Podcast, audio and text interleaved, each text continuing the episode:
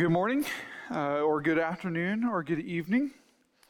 Uh, my name is Jeremy Alford. I'm one of the pastors here. Uh, Pastor Todd has given me the privilege of bringing the word to you this morning, and I am extremely excited to do just that. Uh, previously, uh, we've been in the Gospel of Mark. We've gone through the first nine chapters, and then starting last week, we started working through some of these topics. Uh, last week, we went through emotions versus emotionalism. Uh, this week, I want to talk to you a little bit about the church and what is the church. You know, Mark Twain is quoted as saying, It ain't those parts of the Bible that I can't understand that bother me, it's the parts that I do understand. Well, it's my hope today to bring you a little bit more understanding about the church and what she is and to whom she belongs. And hopefully, that knowledge will not bother you but instead bring you into a place of deeper love and deeper commitment to the church. You see, the church has always been in competition for your devotion. Now that the Chiefs are pretty good, soon you will want to go home early and watch the game, or perhaps travel to Kansas City to watch it at Arrowhead.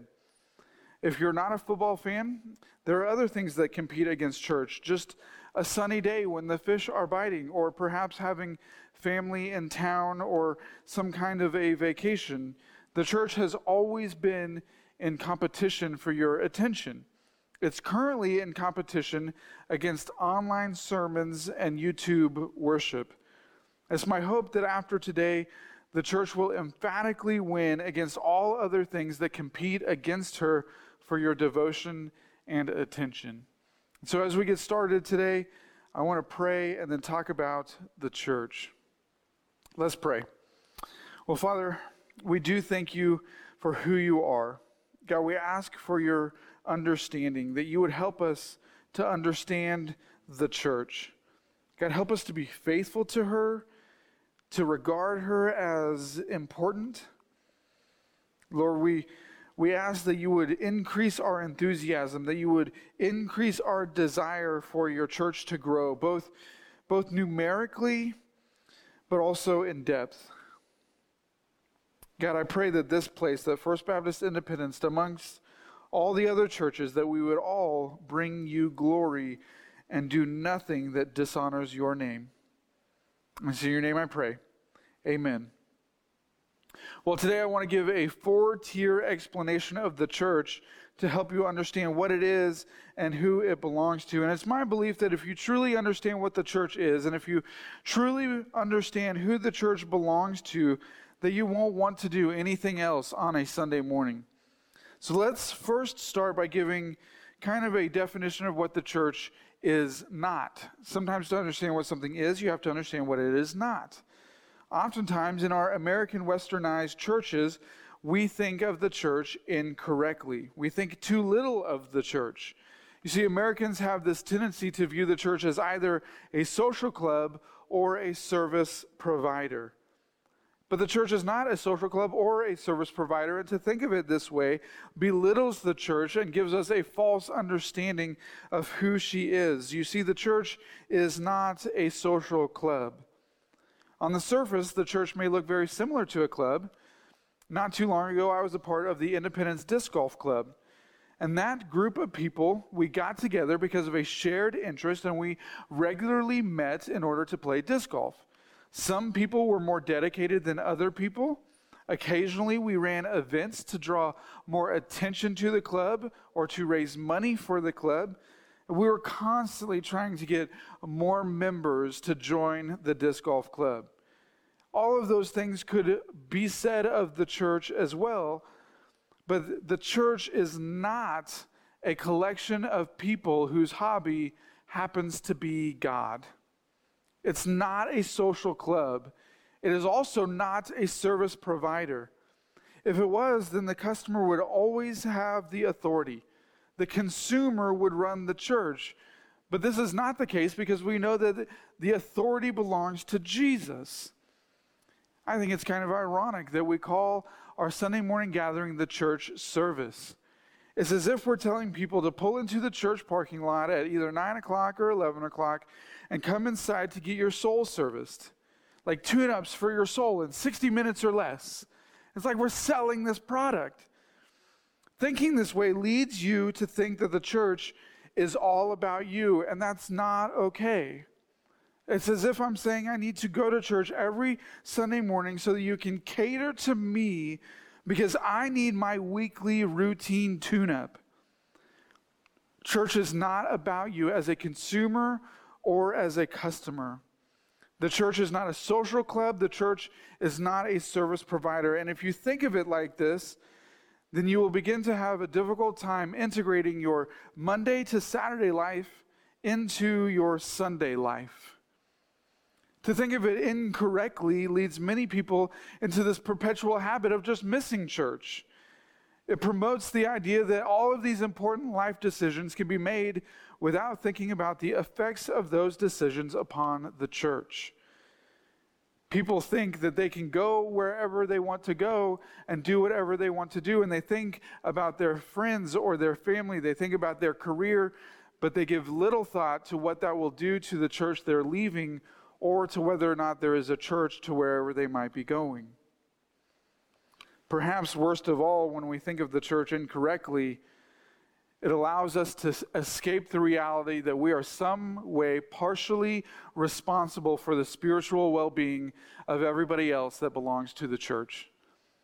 We are responsible for the well being, the physical livelihood, even the financial livelihood of the other people that attend our church. Romans chapter 12 says to rejoice with those that rejoice and to mourn with those who mourn. And a social club and a service provider do not do that. And so, again, I ask, what is the church? What is the church? I want to give you a four tiered approach into understanding this question.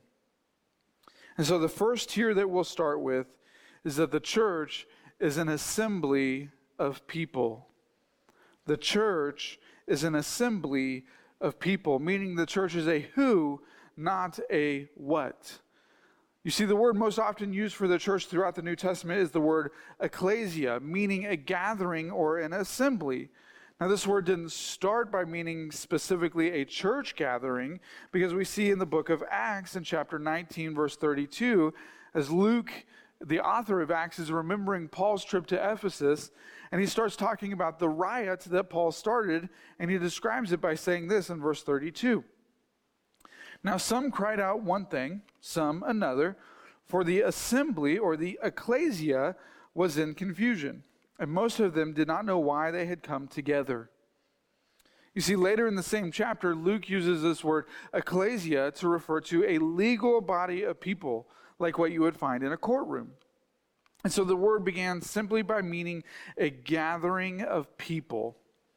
As Christians continued to gather throughout the New Testament, this word took on a new meaning to refer specifically to a Christian gathering or a Christian assembly. Now, the reason that I go into the original language, the reason that we talk about ecclesia is because it teaches us something that is foundational to our understanding of the church we must understand that at the base level, the church is a group of people coming together face to face. Now, it is not my intention to make you feel guilty for staying home. Listen, it is 100% not my goal to guilt you into coming to church next Sunday. So please, please do not hear me say that. I understand that these are extremely difficult times that none of us have dealt with before, and it is my hope and it is my prayer that you, as an individual or as a family, are listening to and submitting to God. I further understand that Paul himself mentions in Romans chapter 1 that he wants to be with that church, but he's been hindered. There's something that has prevented him from gathering with the church in Rome. And Paul was not chastised for being hindered, he was not rebuked for not being with that church. However, we do see that his affection ran deep for that church and that he was in constant prayer for that church. And so we all know that there have been hindrances, very real hindrances, that have prevented us from physically gathering as a group of people. It's my prayer, and I want to encourage you that over the next couple months, as those hindrances begin to be lifted, that you will once again leave the comfort of your home to gather together as the people of God. You see, online church is not church because there is not a gathering of people, there is no ecclesia. Even in Facebook Live, where we're all in the same chat room, there's no ecclesia, there's no face to face gathering. Online church is simply listening to a sermon, and church, church is so, so much more than that. But let me say it one more time. I do not want to make you feel guilty for not coming to church over the last couple months. I simply want you to understand that church, by its very definition, is an assembly of people. Now, the gathering of people is a very particular gathering. It is an assembly of Christian believers who have been saved through repentance and faith in Jesus Christ. It is a particular gathering because it is clear that any meeting of two or more Christians does not automatically mean that they've had church. Meaning that if you're at Walmart and you run into another believer, just because you've interacted with another Christian doesn't mean that you had church right there in aisle five. Going to a Christian concert and worshiping God amongst thousands of believers does not mean that you had church in that location. Church is a very particular gathering. I think to understand a little bit about what I mean when I say particular gathering, it's helpful for us to look back into the book of Exodus, Exodus chapter 19. This will help us to understand what makes an assembly of people go from just a social gathering to a church gathering. And so, following Israel's rescue from Egyptian slavery, God has brought his people together in the wilderness at the foot of Mount Sinai and Moses is getting ready to head up the mountain to meet with God. And that's where we're going to pick up in Exodus chapter 19, verses 3 through 6. Verse 3 says, While Moses went up to God, the Lord called to him out of the mountain, saying, Thus you shall say to the house of Jacob, and tell the people of Israel, You yourselves have seen what I did to the Egyptians, and how I bore you on eagle's wings and brought you to myself. Now, therefore, if you will indeed obey my voice and keep my covenant, you shall be my treasured possession among all peoples, for all the earth is mine. And you shall be to me a kingdom of priests and a holy nation. These are the words that you shall speak to the people of Israel. You see, it's during this time that God speaks to the Israelites as his chosen people. He identifies them as uniquely belonging to him for his service. He also gives them his law by which they are to live by. You see, God uses these exact same uh, definitions, these exact same words in 1 Peter chapter 2 to explain the New Testament church. 1 Peter chapter 2, verse 3 and 4. But you are a chosen race, a royal priesthood, a holy nation, a people for his own possession that you may proclaim the excellencies of him who called you out of darkness into his marvelous light. Once you were not a people, but now you are God's people. You see, it's clear that the people gathered at the foot of Mount Sinai were churching, if we can call it that word, if we can kind of make up that verb. Churching here means that they were doing more than just getting a latte and, and catching up on how the week went with a buddy. This gathering was a particular gathering because of the presence of God, because the people were receiving his words and his promises and his guidance, and the entire nation of Israel was together as one. Because the people themselves were being called to God himself. And so in the Old Testament, this particular assembly of people was marked by circumcision. You knew that you were part of God's people if you were circumcised.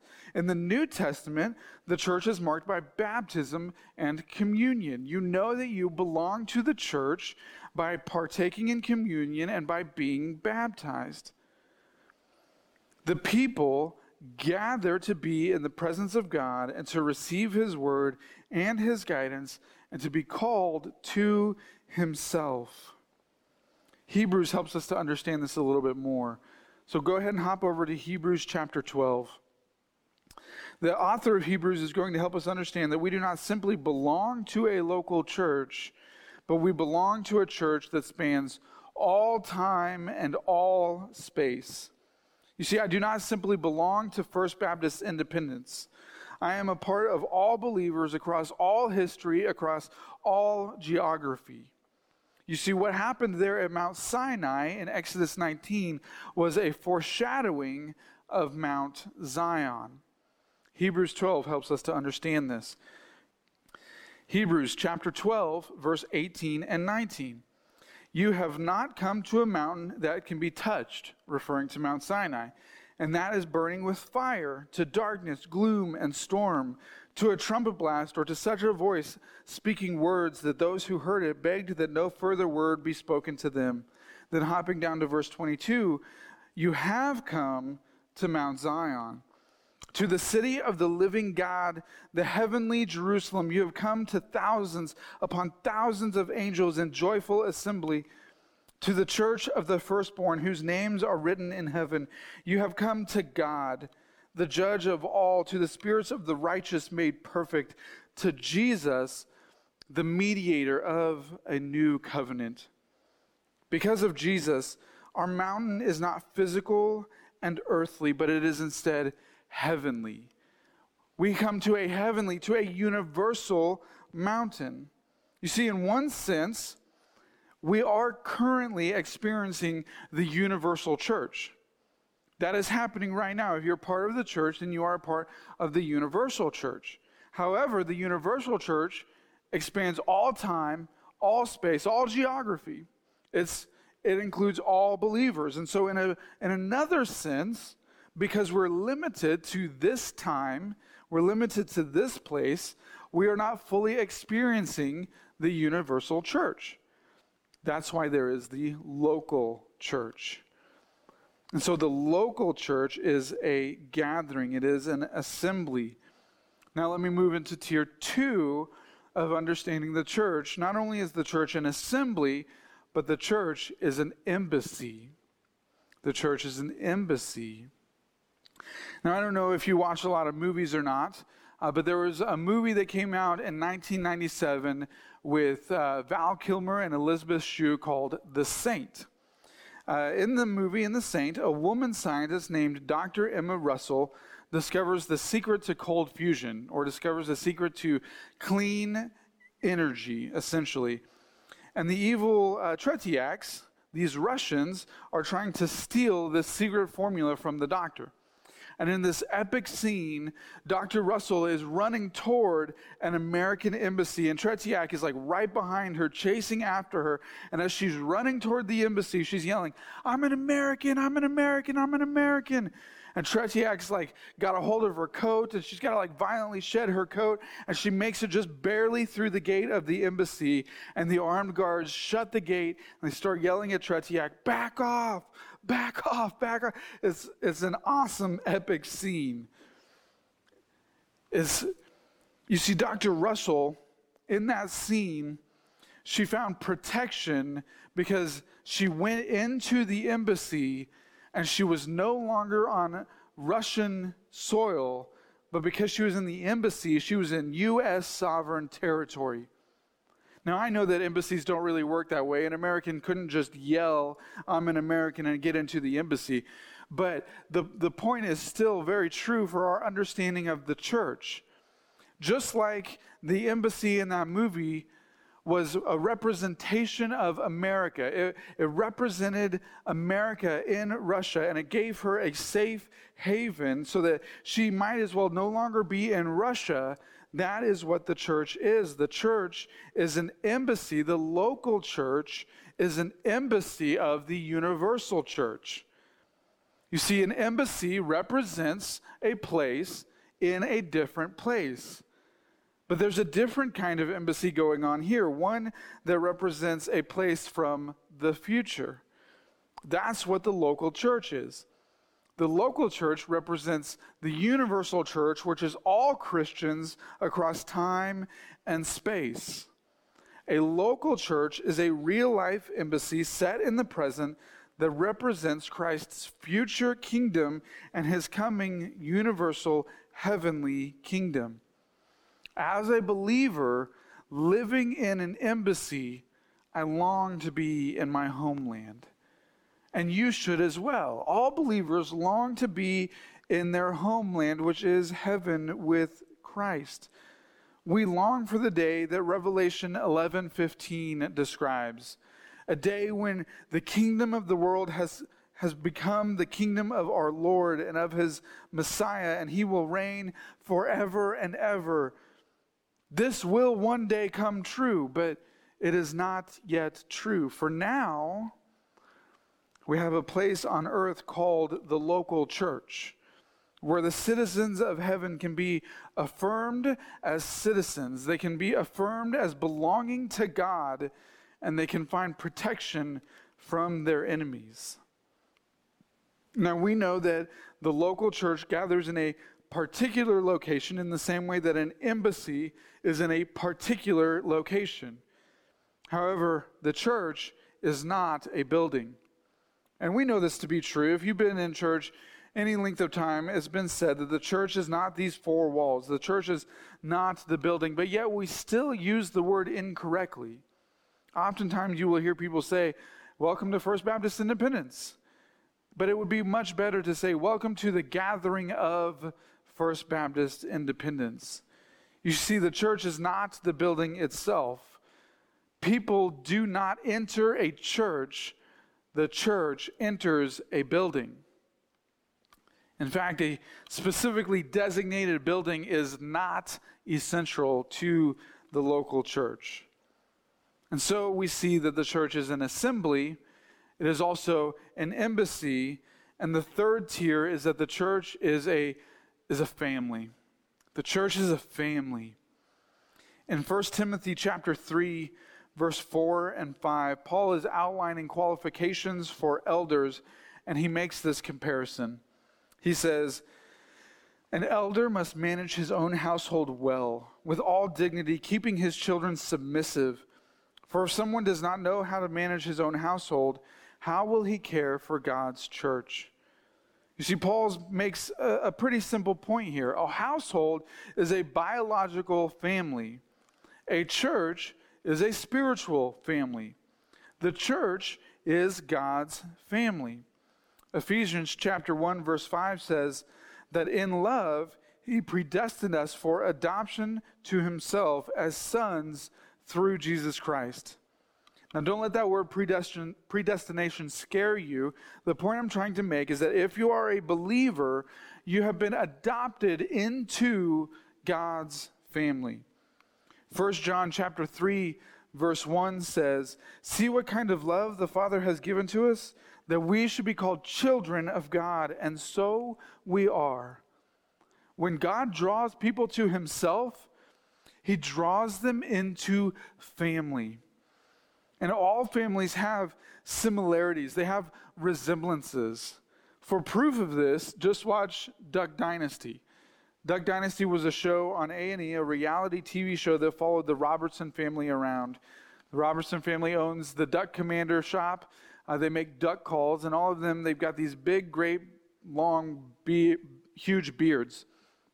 And it's just super easy to tell if you've run into a Robertson or not. Uh, if they were in the room with you, you would know, oh, you're a Robertson, because their family has a resemblance, has a similarity to it. Now, families, again, are similar. Therefore, the church has a certain similarity, a certain sameness to it across the board. One of those similarities, one of those sameness aspects is truth truth. Paul describes the local church in 1 Timothy chapter 3 as a pillar and foundation of truth. All local church families should be recognized by being a pillar and foundation for truth. It is the truth of God's word that brings the church into existence It is the truth of God's word that is preached on a regular basis and shapes all of the churches to be. But there is still another way that the truth relates to the church. You see, the church is the means by which God's truth reaches into the world. The church is the method of communication that God uses to tell his truth to the world. Now, of course, it is important for individual believers to be spreading the truth, but it is primarily through the church that the truth is upheld and honored. Yes, every believer needs to be doing their part, but no, you do not need to be doing your part disconnected from the church. The idea that you can follow Jesus and yet abandon the church is not biblical. The church is a necessity. Paul says it is a necessity in every town, and we see this in Paul's missionary tactics. He does not simply go from town to town seeking to make converts or seeking to make a, a few disciples here and there. Paul's tactic is to go from town to town planting churches. He does not simply want converts, he wants churches. Check out Titus chapter 1, verse 5. This is again Paul giving instructions to Titus now about how to run a church. And he says, This is why I left you in Crete, so that you might put what remained into order and appoint elders in every town as I directed you. Notice what Paul does not say. He does not say that Titus should appoint elders in every church though this is a, a very good idea, something very important. He instead says to appoint elders in every town. Why? Because every town needs a church. His instructions to Titus are not to go and make converts, but to instead go and establish churches who then go and make converts. Our family, this local church family and all church families should have the similarity of spreading the truth in order that more people might become adopted into the family of God. And so the church is an assembly, it is an embassy, it is a family, and then the fourth tier is that the church is the bride of Christ. The church is the bride of Christ. In one of the final passages of the Bible, the Apostle John is given a glimpse into the future when God recreates the cosmos for his people to, to enjoy. And so he refers to the church as the New Jerusalem. And he says this in Revelation chapter 1, verses 1 and 2. Then I saw a new heaven and a new earth, for the first heaven and the first earth had passed away, and the sea was no more. And I saw the holy city, the new Jerusalem, coming down out of heaven from God, prepared as a bride adorned for her husband. The church is a bride. Now, whose bride is it? Chapter 19, verse 7 and 8 helps us in this way. It says, Let us rejoice and exult and give him the glory, for the marriage of the Lamb has come, and his bride has made herself ready it was granted her to clothe herself with fine linen, bright and pure, for the fine linen as the righteous deeds of the saints. The church is the beautiful bride of the Lamb who is Jesus himself. And so when Jesus returns one day, there will be a wedding feast. And as a Christian, you are invited to that wedding feast, not as a guest, but as the bride. None of us will have to sneak into heaven using the back door. We will walk right down the middle aisle. If you want to understand just how committed Jesus is to the church, man, here's your answer. He did not just create the church and then let it be, He marries it. Christ is not just our almighty King, He is our perfect husband. This is how much He cares for the local church. What's even more amazing is when you consider who the church is, because Jesus is way out of the church's league. But yet, on that day, the church will look beautiful because clean and righteous linens will be given to her to wear. This is a promise that the church will one day be perfect, which is an unfortunate reminder that the church is not currently perfect. The church is not the beauty that she will one day become. You see, in the Old Testament, God uses a human marriage to show his people what, what they're like, what, he's, what he is like. In Hosea chapter 1, verse 2, he tells Hosea, Go, take to yourself a wife of whoredom, and have children of whoredom, for the land commits great whoredom by forsaking the Lord. Hosea's wife is a woman by the name of Gomer. Gomer is an adulterous woman. She is a prostitute who cheats on her husband. And God is telling his people, You are like Gomer. You are an adulterous people who are spiritually cheating on their husband. You see, that's what sin is it's loving something more than God, it's giving yourself to something more than God, it's, it's cheating on God. Spiritually speaking, the church is unfaithful. The church is like Gomer, yet Jesus remains faithful. Hosea chapter 3, verse 1 further demonstrates this relationship between Christ and the church using Hosea and Gomer. It says, Go again, love a woman who is loved by another man and is an adulteress.